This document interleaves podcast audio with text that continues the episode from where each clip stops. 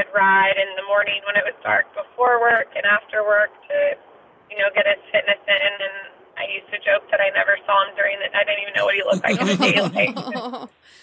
it would it would be like six or seven before I got back to the barn at night, and I'd always have to leave there by, you know, eight, eight in the morning or seven thirty and be done and on my way to the office by then.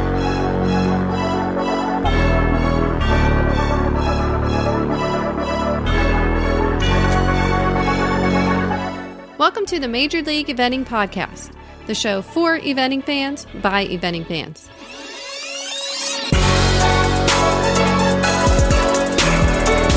We'd like to thank our number one sponsor, Number Mane- one. num- Mane and Tail. Again, we are going over the. Uh, this is the final week that we're going over the Protect line, Mm-hmm. or at least in this series. In this series, yeah. So, what do we have this week? This week we have the Protect Skin and Wound Spray Treatment. The spray treatment. So, last time we had the cream. Now we're going with the spray. Spray. Yep. A lot of the same benefits. So, this is a spray. Just spray right on. Mm-hmm. It's good. It'll kill a wide range of microorganisms, including bacteria, yeast, mold, fungi, viruses.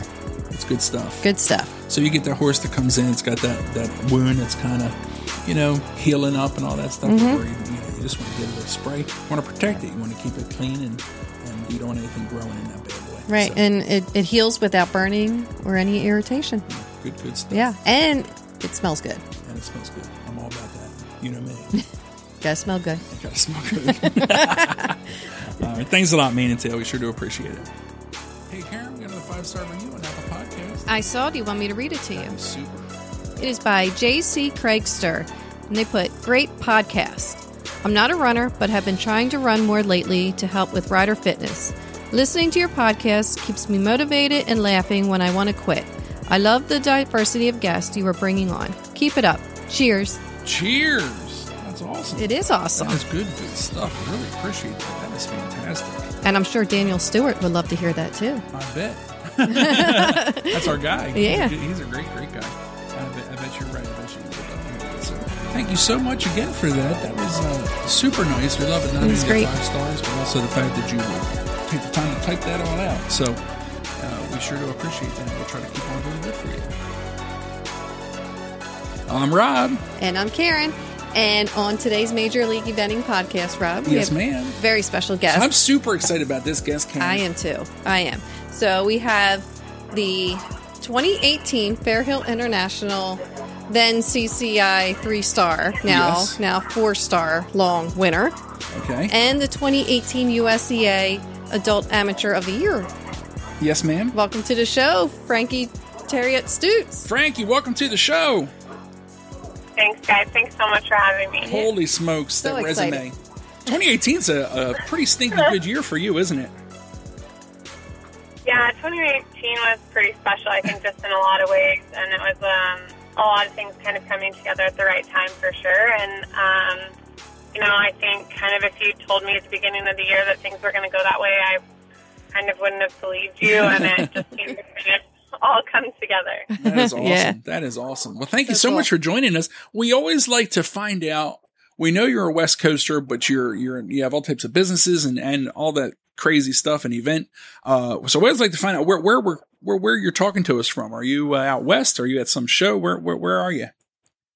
Yeah, I'm West. Um, I try to stay West a lot more kind of nowadays than I used to before I became a mom, um, to be with the boys as much as I can. And so um, being able to train and stay on the West Coast as, as much as possible is really important. So I'm actually, a lot of people think because I ride with Tamie Smith and, and kind of am with her usually at the shows that I'm based in Southern California, but I'm actually not. I'm about 12 hours from Southern California with the trailer um, up in the wine country, up in Northern California, about an hour and a half north of San Francisco. Wow. Oh my goodness! Goodness. Holy smokes! Wow. Dang. I, d- you caught me for you. you I took know. Me off, off uh, you're almost in Canada up there, aren't you? Or you're no, oh, Seattle, I guess Yeah. Washington. Yeah, Washington. My geography's not so good, Frankie. Yeah, I'm I'm pretty far north. I'm almost to Oregon. There you go. But um, yeah, I mean, I feel really lucky to get to live here. I I grew up in Sonoma County, and I'm just super proud to be from a really tiny town that doesn't even have a, a stoplight and um, you know, everybody kind of knows everyone. No one locks their houses or their cars or anything mm. where I'm from. So uh, I grew up here and, uh, you know, went away to school and college. And then my husband worked um, on the East Coast and I was there for a little bit, took a horse out there for a bit. And um, we came back home to Northern California to raise our boys. And I'm really happy to be back here. Was was that was that East Coast job somewhere in the Philadelphia, Pennsylvania area? Just saying. Just saying. yeah, Mike played for the Philadelphia Phillies for um, Boom. a total of about eight or nine years, and in wow. the big leagues for five. And um, you know, we met in college our freshman year, and uh, it was quite a quite a journey that whole time, and um, to now. So it's uh, he definitely understands the competitive aspect of things. He's um, one of the most mentally tough people I've ever met, and um, can you know was he definitely thrived on pressure in his career and was they would say he wasn't a very good pitcher if the game didn't matter, and um, he just kind of really likes competition and and thrived in that environment. And I'm a bit more of a head case than him. well, I'm big Phillies. We're He's we're Philly fans. We're Philly fans, so we, we supportive. That's yeah. awesome. So, um, yeah, and so you know we're back now, and um, he told me that he would never ride a horse, and he stayed true to that that comment. Um, but he's helpful, and he can bring a horse in and feed dinner and get He's a blanket helpful. on. So that's all I really need him to be able to do. He's helpful. He's, He's a good farmhand. that's so funny. Yeah. Well, tell them a couple, couple Philly fans over here on the East Coast. Oh yeah. We're, we're Karen and I, even though we live in Maryland now, we are both from just outside of Philadelphia. So, and we did lock our doors in my neighborhood. Let yeah. me tell you what. Oh yeah. Yeah, I had to. I had to kind of have a bit of learning when we we went there and um, Good people. in other parts of the country. I think Mike had a few conversations with me like, "You can't do that." there. And I said, I, I kind of need a new truck anyway, so if they take it, he said, "Well, don't." That's Don't leave the dog in there. You're never going to see him again. Oh, that's funny. Oh. So it's good people, but you know, you have to lock the doors. Yeah. yeah. so Frankie, can you take us back and tell us how you actually got your start in riding and then into eventing?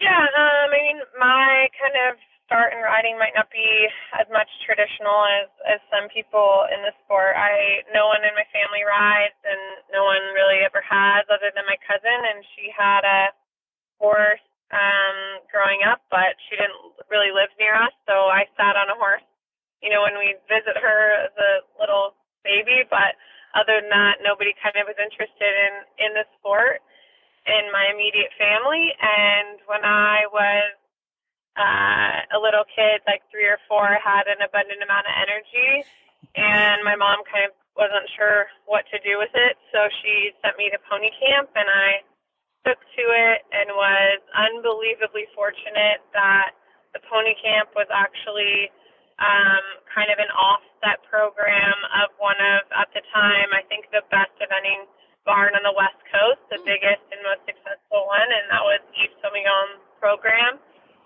And so I just kind of stuck with it, and I rode always in some capacity from age three through high school and college, and um, you know into business and becoming a mom. But I always kind of have had one horse. I've had two a couple of times at one time, but um, not for very long periods of time. And my, you know, I've always kind of done everything else at the same time. In high school, I played very competitive year-round basketball and volleyball, and hmm. um, you know, was kind of a a social butterfly, I guess you might say, and leadership and all that stuff. And I didn't want to be like a lot of my friends in homeschool so I could ride because I wanted those extra curriculars that were at a normal high school. And so I did that and went away to college and um, took my old advanced partner with me to school and rode him on and off and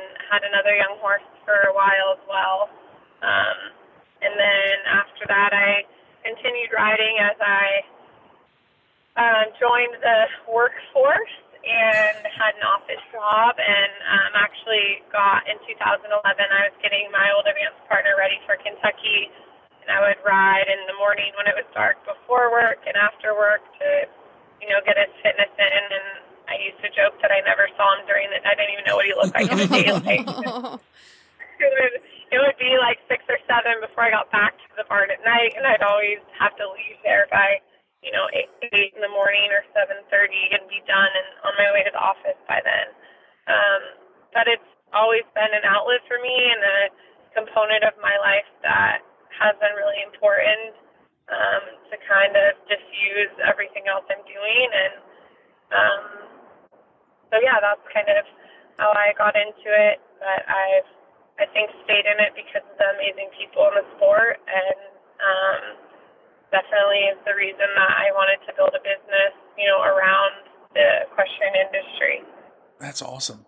That's awesome. Mm-hmm. So now you have Chatwin is your your main horse. Do you have more than one, or is Chatwin the main the main head honcho?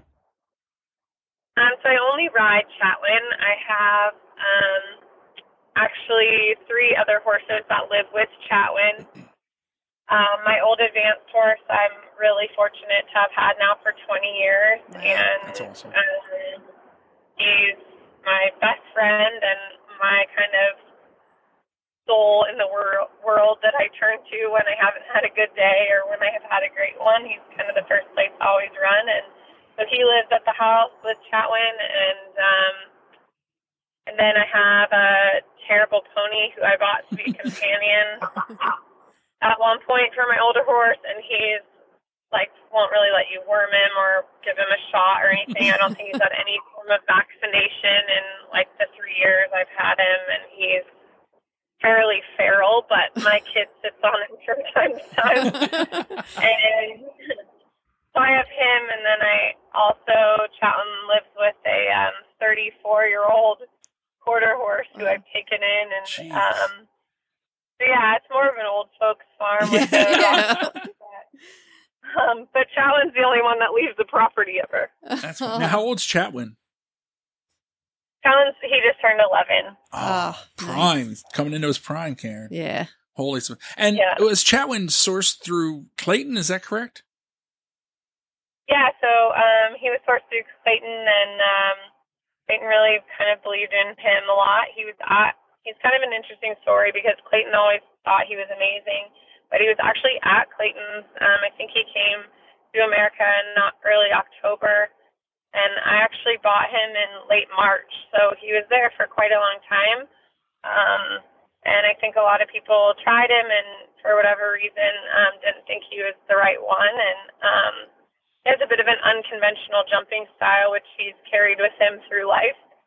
But um, I actually, the first time I rode him, he felt like my old advanced horse, actually, and um, I had to have him like jumping him over the cross rail. Just felt like home to me, kind of, and um, it was really because of him feeling like frick frack to me that I that I wanted him so badly. Isn't that awesome? Yeah. How these horses that uh, uh, you know you you have the fit that people Mhm. you know the the horse and rider fit. It's amazing what the wrong rider Yeah. on Chatwin probably wouldn't have ever you know had the success that yeah, I mean, it's just so interesting, you know, because it and it's really come full circle. It's really neat. Chatwin lives at my house now with with Frick, and um, you know, to have kind of the horse who's been there my whole life, and the horse who I'm getting to do neat things with now together is really special. And um, I kind of joke that um, they're like the wise old owl and the big black crow because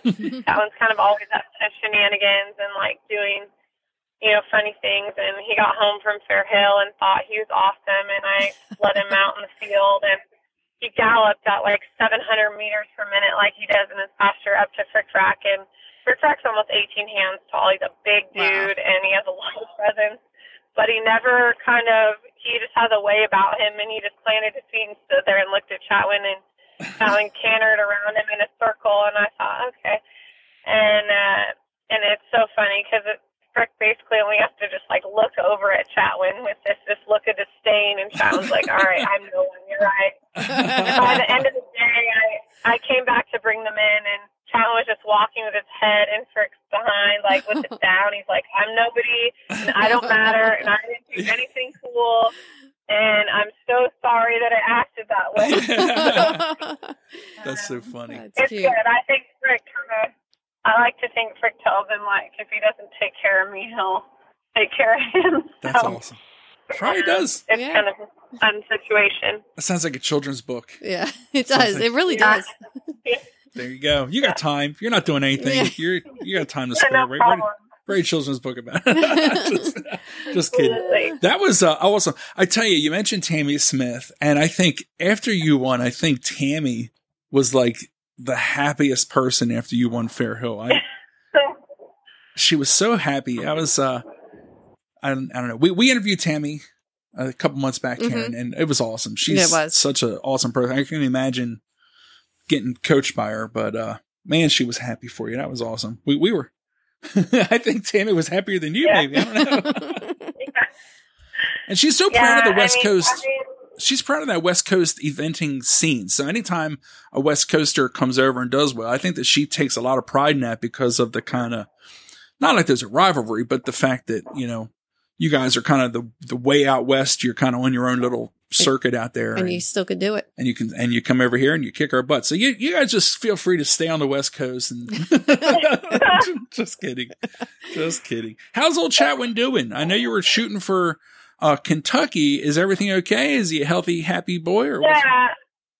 Yeah, Chatwin's actually really good. Um, I mean, we've had just like a really kind of weird, crazy year in 2019, to be honest. Um, it's not been a dream season by any means. Um, and everything kind of early in the season was very carefully calculated and with Kentucky in mind. Um, but it just seemed like this year started out kind of, for whatever reason, just things not falling into place and not big things. But, you know, I kicked things off the beginning of the year with an intermediate and we were winning and I um, withdrew him before the show jumping because it had rained so much. There was basically no footing left in the Mm. show jumping and I thought that was in his best interest and then went to run in advance and had my best dressage score on him ever. And then, you know, in the cross country, my pinny somehow attached itself to my air vest and it was like all of a sudden I jumped a fence and my belly button was essentially stuck to the pommel of my saddle. So I halted for about 45 seconds and broke my pinny to be able to continue. And Wow. um, I mean, again, he was great, but we got a lot of time faults, and you know, winning it was definitely not the goal. Just to have a great run, and we did. But just little things like that that have been kind of so strange. And then from there, I went to Galway Downs, and he was having a brilliant round. And um, you know, I missed in the show jumping, unfortunately, pretty badly, and kind of knocked my ego down a few notches. And then um, we were having a great round cross country, and and I thought it was going to be you know a good final big run before Kentucky, and then unfortunately we slipped in a turn and Yeah. both went down. Um, and then Chatwin went on a 20 minute hiatus of Oh no. um, Countryside. kind of uh, you know terrorizing a few soccer games that were going on. galloping, through a wedding venue before we reunited. So oh my we kind of went home from that and picked ourselves up again, and then um, did I always do a final run, usually at a lower level, and so I backed him down still at an intermediate and took him to Twin Rivers, and it seemed like everything was going great, and I did the combined test and felt great about it, and then ran an intermediate, and a few hours later he was like unexplainably very lame. Hmm.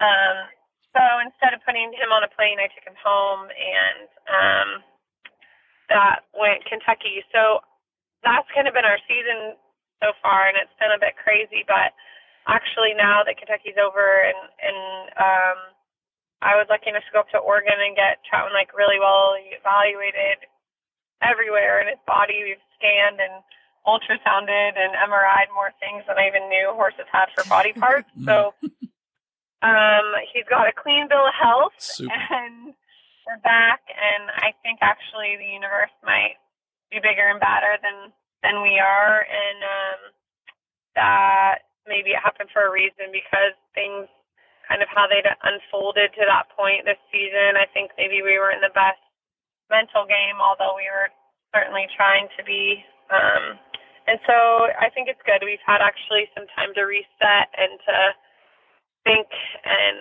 um, kind of just be us again, as crazy as it seems. But um, we've been off training with a lot of people and, and doing a lot of things instead of just being home by ourselves in our solo arena. And so we've kind of spent the last few weeks being back in kind of our zone. And I think he feels really good. And um, so we're going to try to make a Europe trip in um, in June here. And we're just in the process of finalizing which one of the events in June that's going to be. But um, I feel incredibly, incredibly fortunate to have been given the Broussard grant last year and incredibly lucky to have won um, the Dutta flight at Fair Hill. So it really gives us some incredible opportunities that otherwise we wouldn't have. So That's I'm awesome. really looking forward to, to taking advantage of it. That I'm is so awesome. excited. Yeah, I'm that is excited. exciting. This is awesome. Very exciting. So now is is Chatwin owned by you or is he a syndicate or and and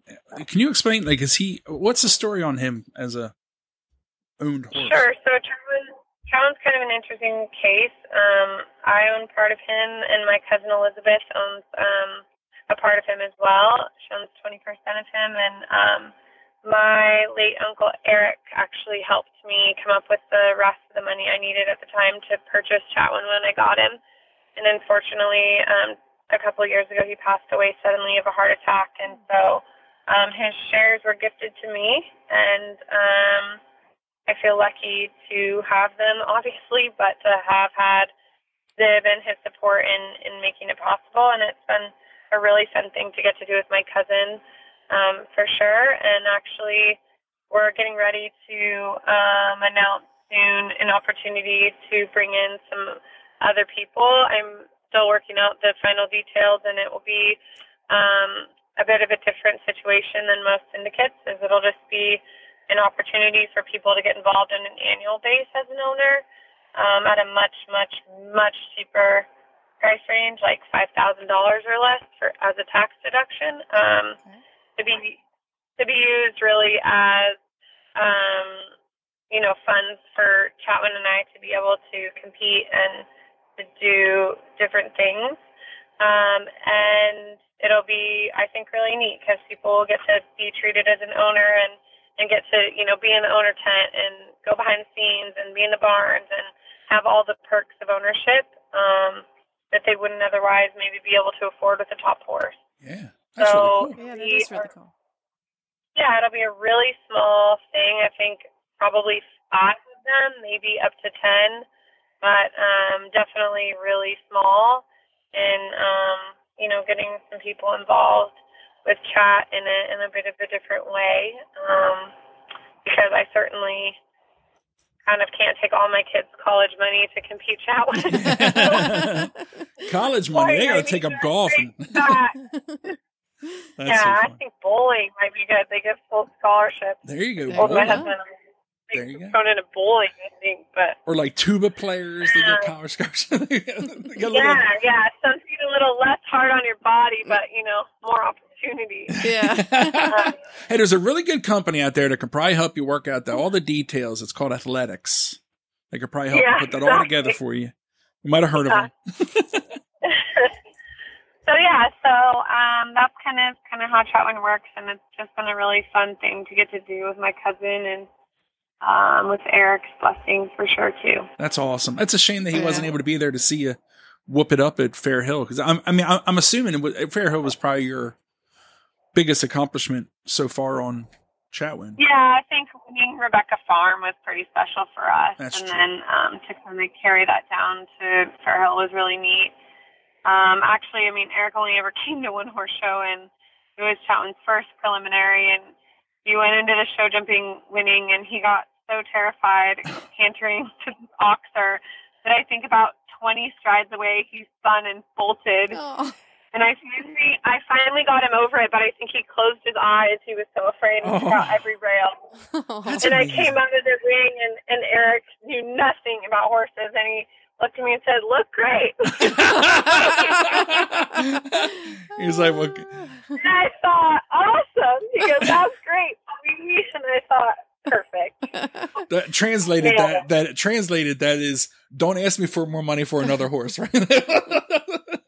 Yeah, I think more he's just like, if this is what you want to do, I'm supportive. He didn't Yeah. even ask what color Tavin was when I That's asked awesome. if he'd help me buy him. So um, it's pretty, it was pretty great. Definitely the right kind of support where they're not in it for the ribbon. That's Yeah. awesome. When I think that the, I think your kind of uh, uh, sh- your syndicate idea, um, you know, that partnership type of system, I think sounds really awesome, and I Mhm. think uh, a lot of people, I'm sure, would love to get behind you on that. And like you said, make it make it a tax deductible thing, the whole.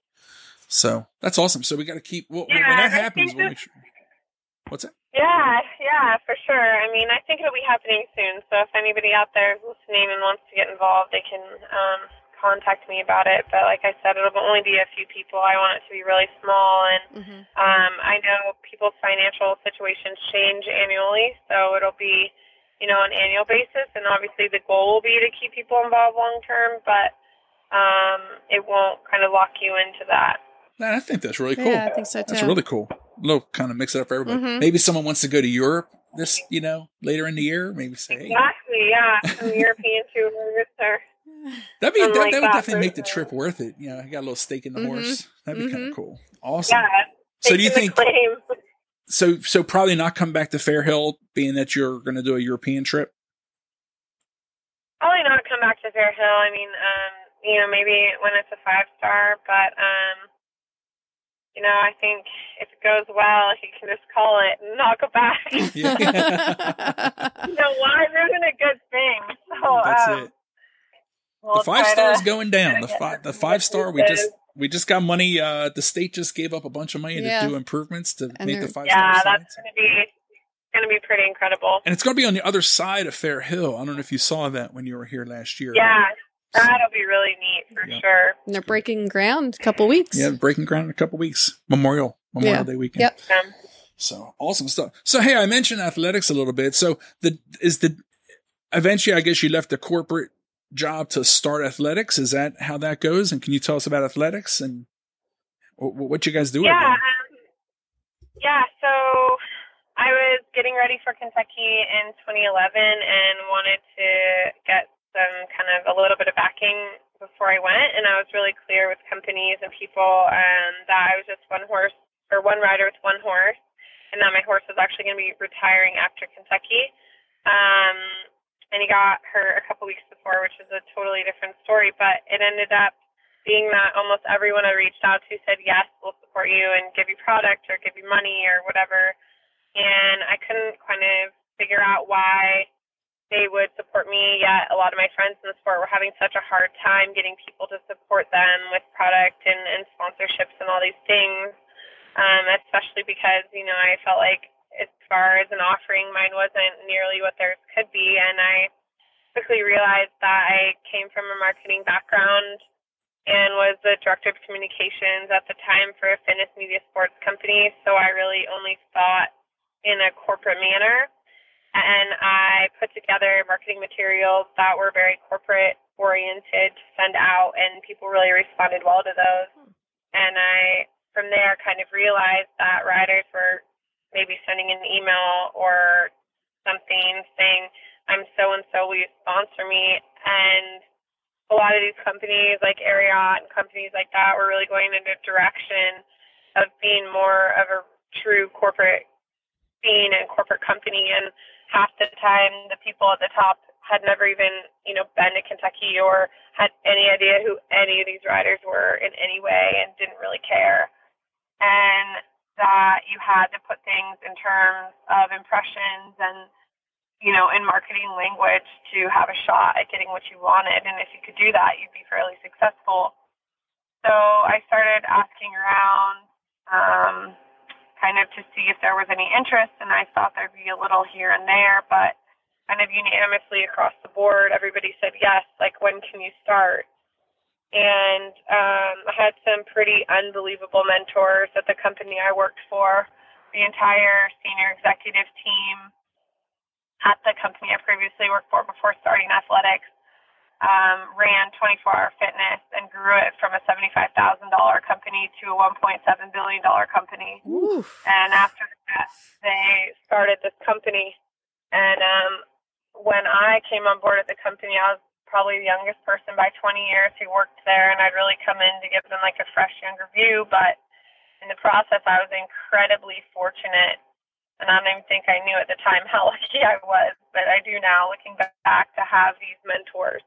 And uh, my boss at the time, Jim Rowley, who I'm still lucky to be very close with, gave me some incredible mentorship to start my company and um, really, you know, taught me how to, from leading by example, how to run a team and things like that that I've taken with me. And so in 2011, with their blessing, kind of, I started Athletux and um, I kind of made a deal with myself that I would never ever approach a rider about our services because I wanted them to want and need need what we did instead of kind of thrusting it upon them. And I've stuck to that pretty hard over the years, I think, and um, and it kind of grew from word of mouth and um, you know people finding out about it and and contacting us and now we're incredibly fortunate to help equestrians all over the country and the world and in different disciplines. And um, we help a really large number on a monthly basis with with different things from websites to social media to PR to marketing to um, you know different campaigns or syndicates and, and kind of everything in between. And um, I feel in the beginning when I started Athletux we did all sports and I worked because of my husband with a lot of other athletes, especially in the Philly market. I think the first or second year I did Athletux when I was predominantly other sports. One year I did something like 300 signings in the Philadelphia market. Wow. And I would show up at these card shops and do these signings with these players and um I just got really tired of dealing with kind of um, these card shop owners and, and how they acted and how they were, even though the money was certainly more than the equine industry has to offer.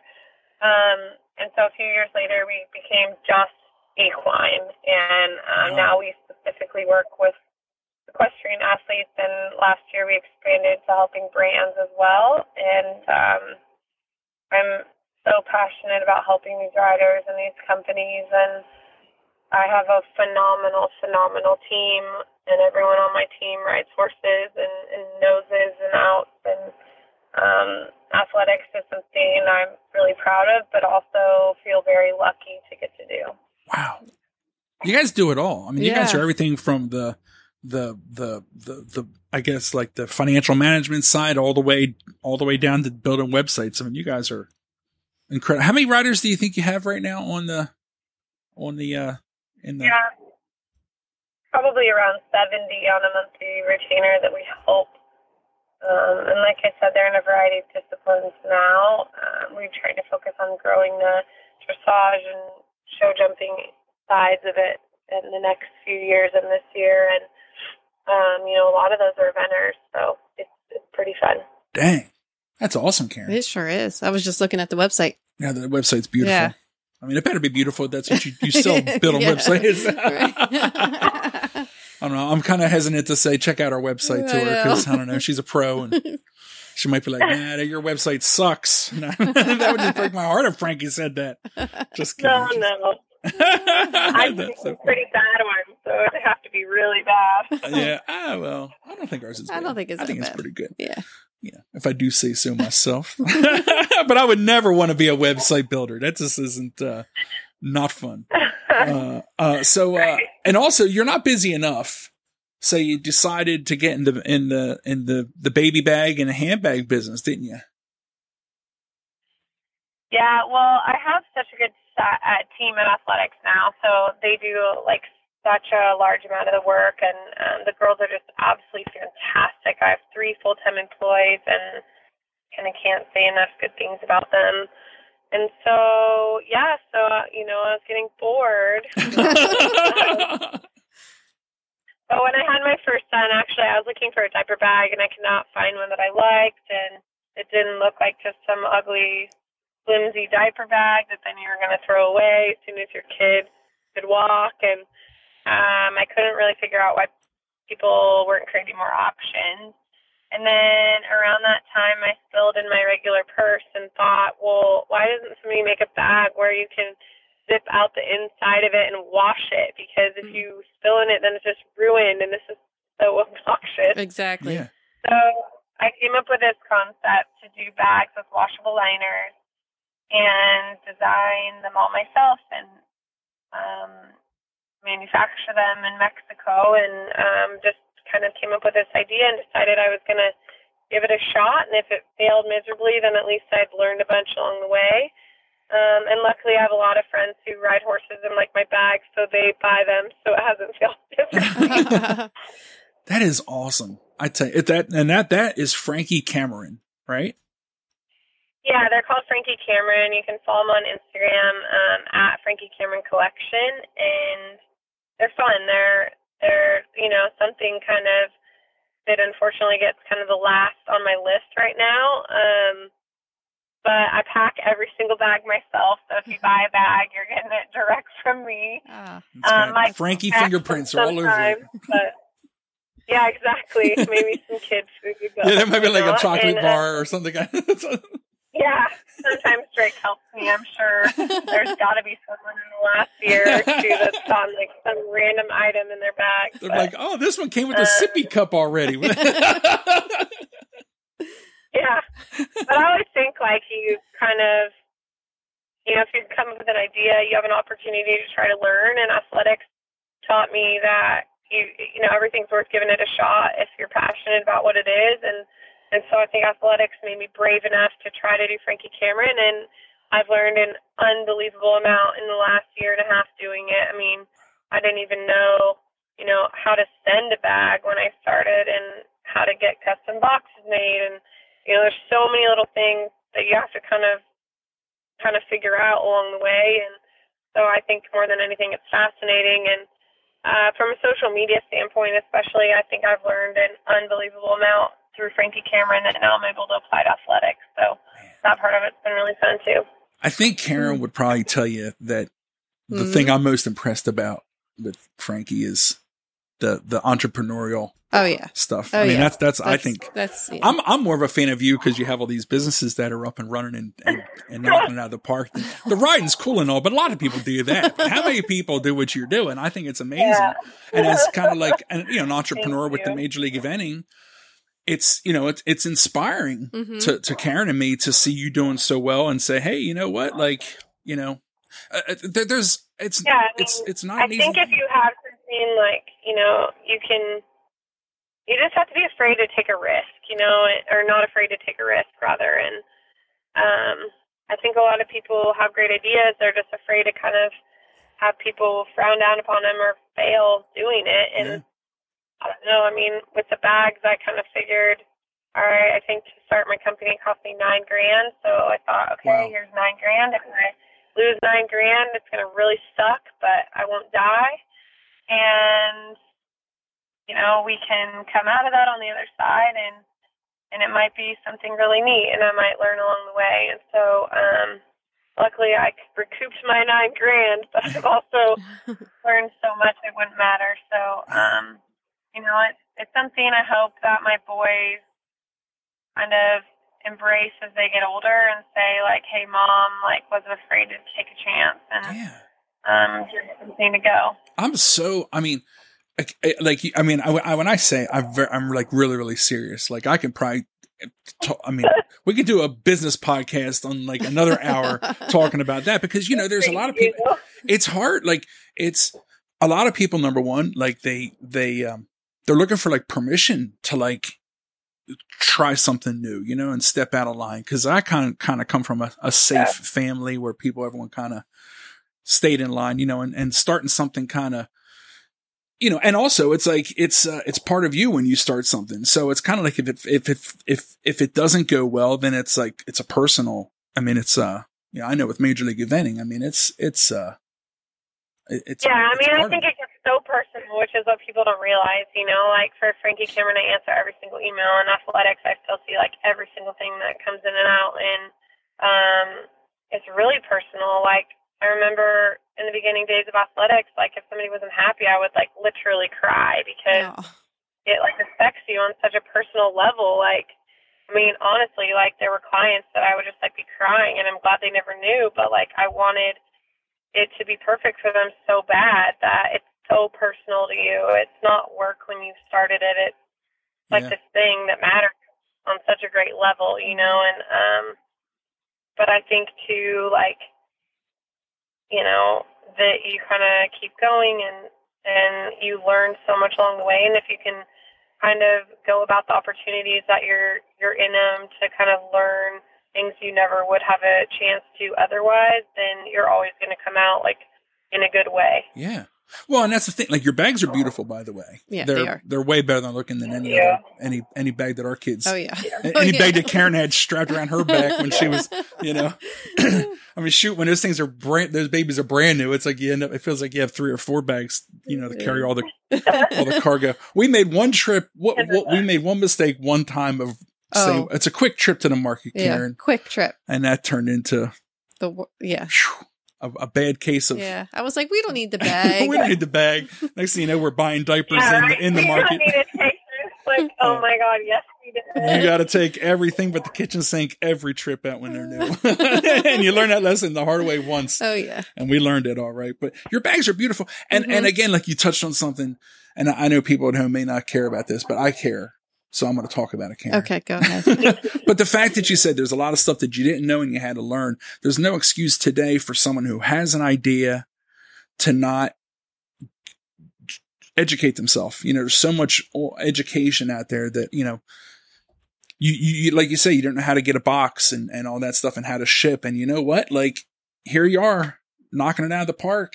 So I am, uh, totally. I, yeah. I think that takes just as much bravery or more to than than going around a big old cross country course because I uh I I, I, I I hold that I hold what you've done to your with your businesses in that higher regard because I'm I'm a big fan of you for for that as well. So hopefully that's not too sad, but it's true. I really, no, I really appreciate that. I mean it. Um, I really appreciate that, and I hope people like aren't afraid to take risks with that stuff too. Like I said with my boys, because think you never know unless you try. So, yeah. and then what do you think about the?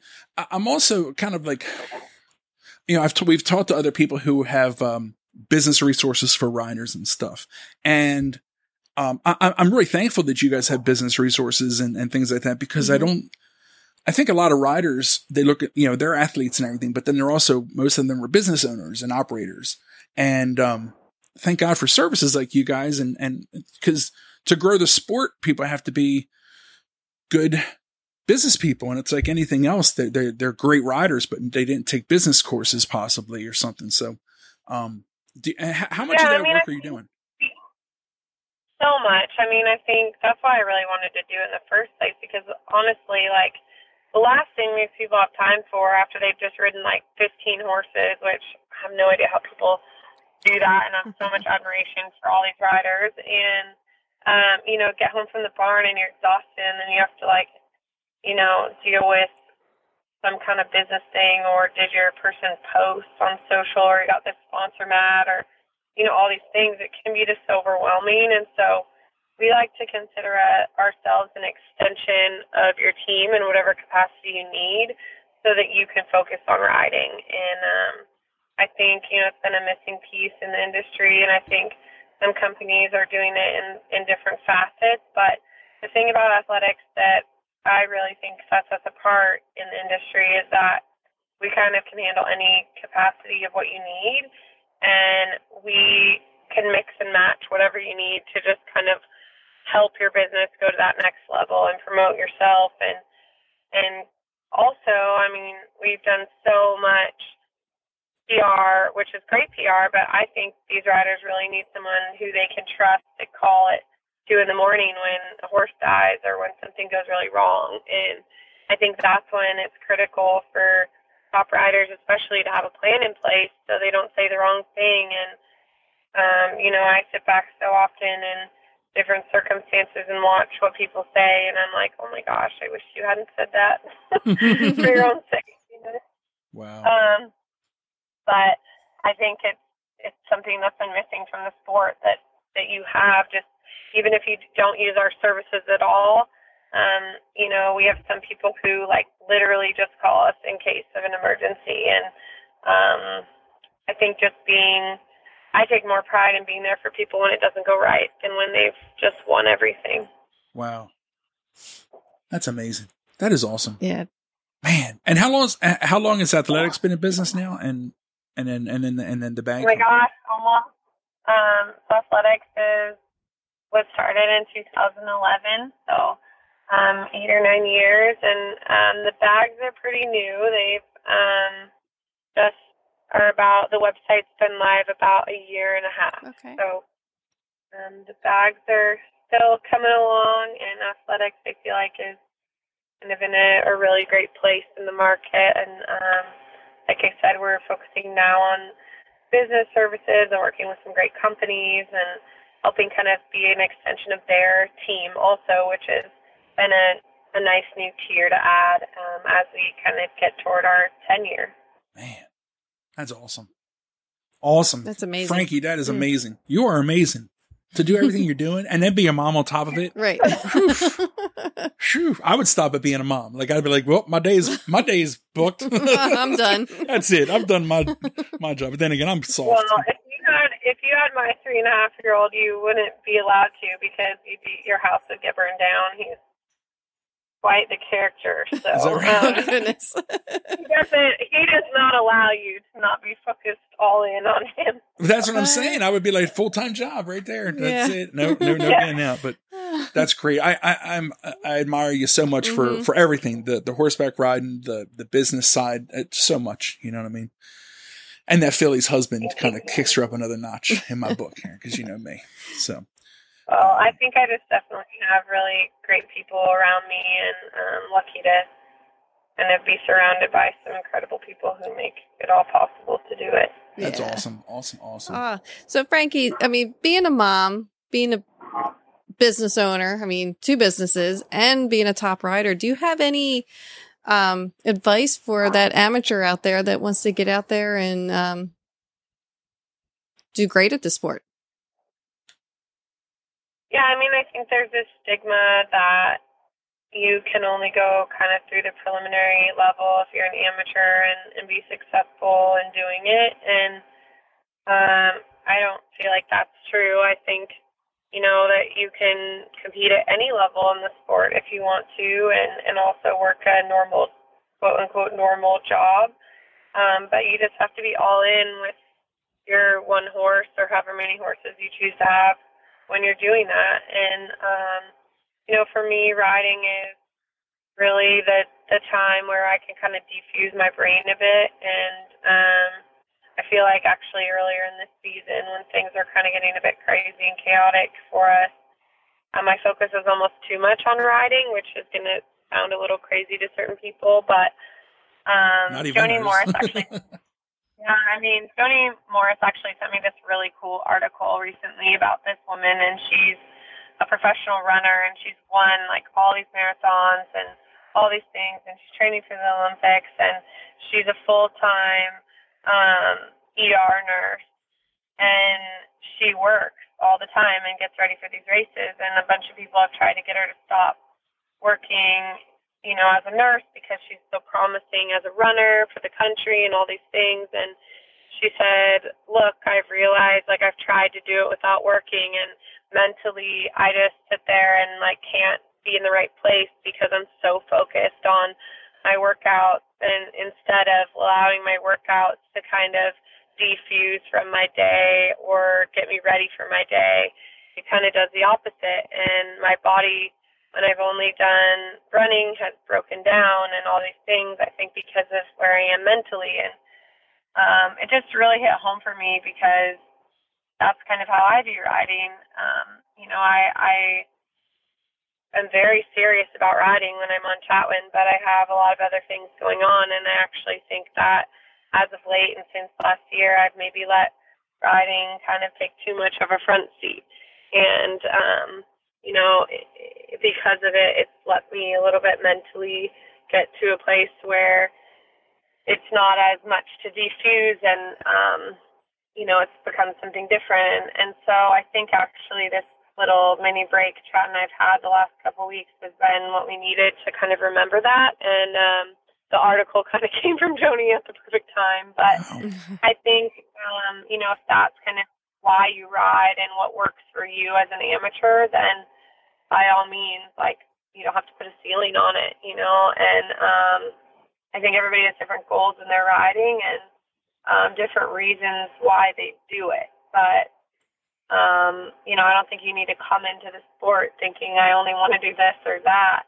Um, instead, maybe you know, for amateurs to view it like I don't know what's going to happen, but I'm enjoying the process, and I think um, you know that's one of the great things about getting to be an amateur and having all these other things you're doing or work to focus on. You can kind of be more in the moment and enjoy the process a bit more maybe than somebody who is riding 10 to 12 horses every day and um, it can get maybe a little harder to appreciate the two hours you have at the barn. Yeah. That's amazing. Mm-hmm. And th- isn't that neat how sometimes someone sends you that book or that email or that little message, that text all of a sudden that just, uh, just at the right time. Yep. It's amazing how that works out sometimes. Pretty cool. Yeah, yeah. I mean, I think it kind of puts it in perspective, and um, sometimes you need that for sure. Yeah, yeah. The um, do you do you have aspirations of like continuing on and maybe making a team one day and you know, while keeping your amateur status, or like what what are your goals with riding?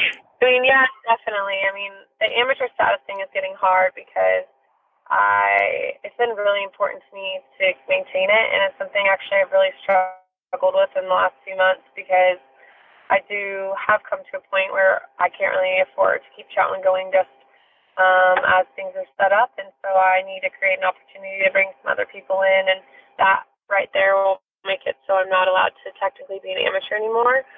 Um, and you know the way amateur status is right now is a little tricky because it also, you know, there's actually rules that like you can't receive more than three hundred dollars in product in a year. Like so, you know, for making the training list, I got a. It's like three hundred dollars. So like for making the training list, I got a USEF jacket, and I'm like, well, how much is that jacket? Like, so if you guys give me a vest, am I over the limit? Oh, you really want to get technical. It gets so crazy, and um, I think I'm actually getting to a point where I'm going to unfortunately have to forego that, but it's something Mm. I've struggled with so much because it's really important to me to kind of lead the charge in helping amateurs believe they can do whatever they dream of in the sport. And um, so, you know, I think the rules are a little tricky there, and I'm going to have to face them. But as far as the team stuff goes, I mean, yeah, I, I have dreams of representing my country and um, kind of you know, taking it as far as it will go. But I think my main focus my main goal is to um, do right by Chatwin and enjoy the process with him. And um, I'm very lucky to have a really incredible partner in him. And, um, you know, I like just hanging out with him at home just as much as I like getting to go to the big shows with him. I mean, today I was setting jumps in my ring and I ju- I'm just me half the time there by myself. So you just kind of have to follow behind me as I drag a couple standards here and there. Oh. Um, you know, those moments are just kind of as important to me as the big ones. So I don't know. I mean, we'll see. I obviously have big dreams with him for his career, but um, more just the opportunities that he's made possible and the the journey along the way is kind of more what I'm focused on. Gotcha. That's pretty cool. hmm That's the chop wood carry carry water uh, mentality. Yeah, it is. don't it know if you- heard about that, it's a book that that that uh, I don't know if you ever read that Yeah. book, but uh, we we uh, we've talked about that a, Yeah, little few it's a good times book. on, on the old podcast there. Um, so well, you talked about sponsors and stuff. Who um, as we kind of start to wind things down, uh, do, do you have sponsors that you'd like to shout out and tell us about? Yeah, I mean, technically, right now I don't have any sponsors because I'm an amateur. So, um, oh, really? Oh, You're not, you're not allowed to have any sponsors as an amateur. Um, um, self-run, but um, my cousin Zib, I just would like to thank her again, like for everything she's done for Chatwin and I. And I mean, I wouldn't have Chatwin if it weren't for her. And um, the whole process of getting into share with her has just been really, really incredible. And um, I was joking with someone the other day that I just want to get a shirt and like all my friends who always help me and Oh. you know here and there so much. Like Kelly Prather is one of my best friends. She actually grew up three miles away, and now I've lost her to the East Coast. I think forever. Is that right? We just were messing with, with her today. yeah. Kelly was just asking us about the book. Yeah, she was. Kelly was Yeah, just so Kelly grew. Kelly's parents live three miles from me, and I see them all the time still. Um, and Kelly, you know, was at Montana with me, and I think she'll come overseas with me when I go. And wow. Oh, nice. Kelly and I are really, really close. Um, and you know, people like Kelly and Tam and um, you know Heather Morris and and a lot of our friends, buddies out here on the West Coast, and um, you know, there's a pretty tight knit group of us, and a lot of my friends on the East Coast too. I mean, I feel so lucky to have so many special people. I was joking, I think actually with Kelly that I just want to get a cross country shirt that I don't want any like company logos, like because I technically can't have them now. So I should just put my friends' names on my shirt instead. That'd be cool. Yeah, that would be cool. Did you tell Kelly you were going every to show, I'll just every show I'll just wear a different T-shirt with their faces. That'd be funny. Yeah, Kelly's going to be. We're working out of time to have her on, so that'd be awesome. Yeah, Kelly is a hell of a horse producer. I have questions for her all the time, like, what do I do about this? What do you do to this? Yeah, yeah. We, we can't wait to talk to Um, her. It's awesome. Yeah, and um, We're gonna get you dirt know, on and you. then I have my mom.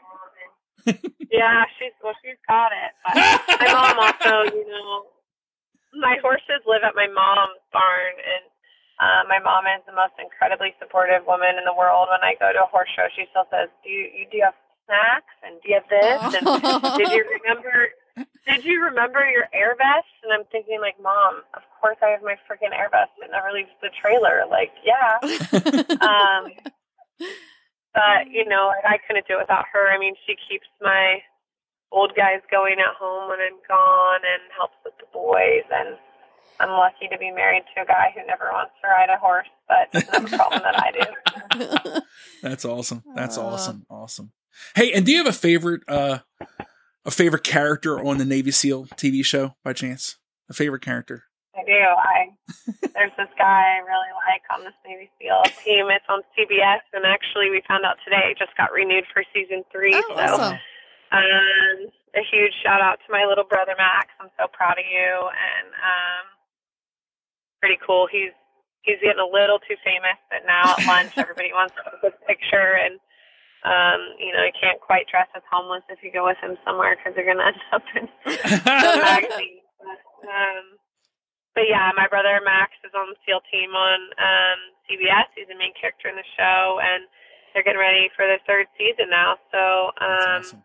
he's home for a couple of months with my sister-in-law Lexi, and they only live a couple miles away from us when they're home. That's so, cool. And they have two boys too, the same age as mine, so it's quite a wild, wild crew. that is Oh, I awesome. bet that's funny. You know, it's fun. If it makes you feel any better, I, I knew you from television and like all those Kentuckies before, way before I ever saw him on TV. we didn't So even know Or who he Max. was. I was like, oh, that Max was guy's. coming to What's Max that? was going to come to Kentucky to watch. Max was going to come to Kentucky to Uh-huh. watch this year, and um, I was joking with him that everybody, you know, when we were growing up, because I'm older than him and I'm pretty kind of in your face and outspoken, and um, in high school and things, and I think, um, you know, everybody always says, "Oh, you're Frankie's little brother," and then there got to a point where he got famous enough that I have certainly just become Max's sister, and so.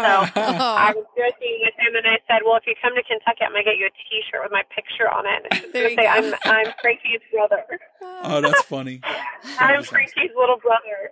Um, but yeah, um, I mean, we're just lucky to have a great group of people, cool, and man. I'm lucky to have a great family too. So That's cool. a cool. lot of fun. We were big fans. We were big Bates Motel watchers. yeah, and well, and we we were like, oh, that's Frankie's brother. With that, you you were that was Frankie's brother to us. So Yeah, Just- I like that. Thank you. Just so you know. Awesome. Very, very yeah, cool. I the Bates Motel was so creepy, and my brother's quite a prankster, so he'd show up at my house like outside the window at night, and I could never kind I watch it because it creeped me out too much, and then he'd scare the living hell out of me. Yeah, so. That's so funny.